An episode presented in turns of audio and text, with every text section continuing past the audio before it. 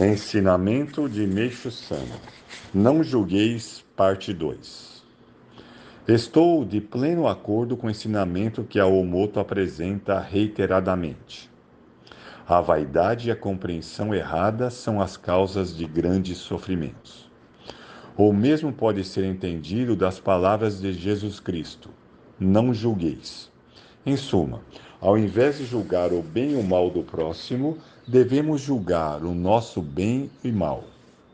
O correto é manter-se neutro em relação aos atos do próximo.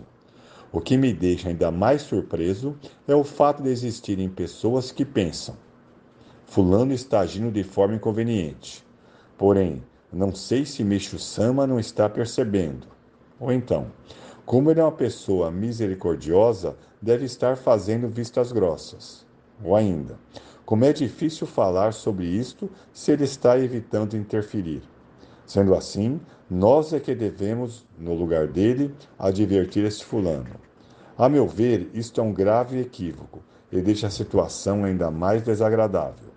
Isto porque essas atitudes me fazem pensar: será que as pessoas acham que sou tão ingênuo assim? Pensem bem, se eu fosse realmente tão ingênuo, não teria condições de realizar o grandioso trabalho de salvação da humanidade, e tampouco de lutar e vencer o chefe dos demônios. Na minha opinião, essas pessoas que se mostram tão boazinhas é que são ingênuas. Aliás, mais do que isso, são verdadeiramente imaturas.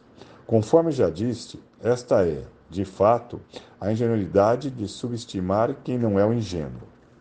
Como os nossos fiéis já sabem, atualmente não há quem não possua toxinas. Essa situação ocorre também no corpo espiritual. Também não existe ninguém sem falhas. É por isso que Deus nos concede a salvação por meio da purificação. É tal qual a famosa frase: Quando penso sobre o outro, que tolo ele o é. Na verdade, estou me referindo à minha pessoa. E também, quando penso que ingênuo ele é, trata-se de mim mesmo. Aproveitando a oportunidade, vou falar a respeito de mais uma coisa. Eu consigo saber perfeitamente e somente o necessário o que qualquer pessoa sente. Só que, como não conto isso às pessoas, estas ficam preocupadas e acham que não estou sab sabendo o que está se passando. Na verdade, estou ciente de tudo, só que calado e deixo nas mãos de Deus. Procedo desta maneira porque Deus retira as pessoas que não têm mais jeito. Ou então, em caso de pessoas más, ele resolve a questão, tirando-lhes até mesmo a vida. Isso já ocorreu com algumas pessoas, e por esse motivo, creio que os fiéis mais antigos estejam cientes disso. Conforme já disse, deixo tudo nas mãos de Deus já que me mantendo sem preocupações, meu sentimento assemelha-se à suave brisa da primavera. Do meu ponto de vista, posso dizer que a maioria das pessoas são ingênuas. Mesmo os heróis em âmbito mundial ou os dignitários do Japão são pobres coitados que me parecem criaturas inocentes.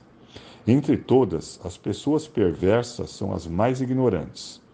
Isto é interessante, pois a fundadora da Saiyo Kitamura, da religião Odoru Sukyo, só de ver a fisionomia da pessoa era capaz de chamá-la de verme.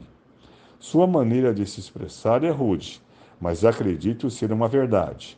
Vou encerrar minha explanação, pois acabei me desviando muito do assunto propriamente disso. Por Meixo Sama, extraído do livro Alicerce do Paraíso, volume 4.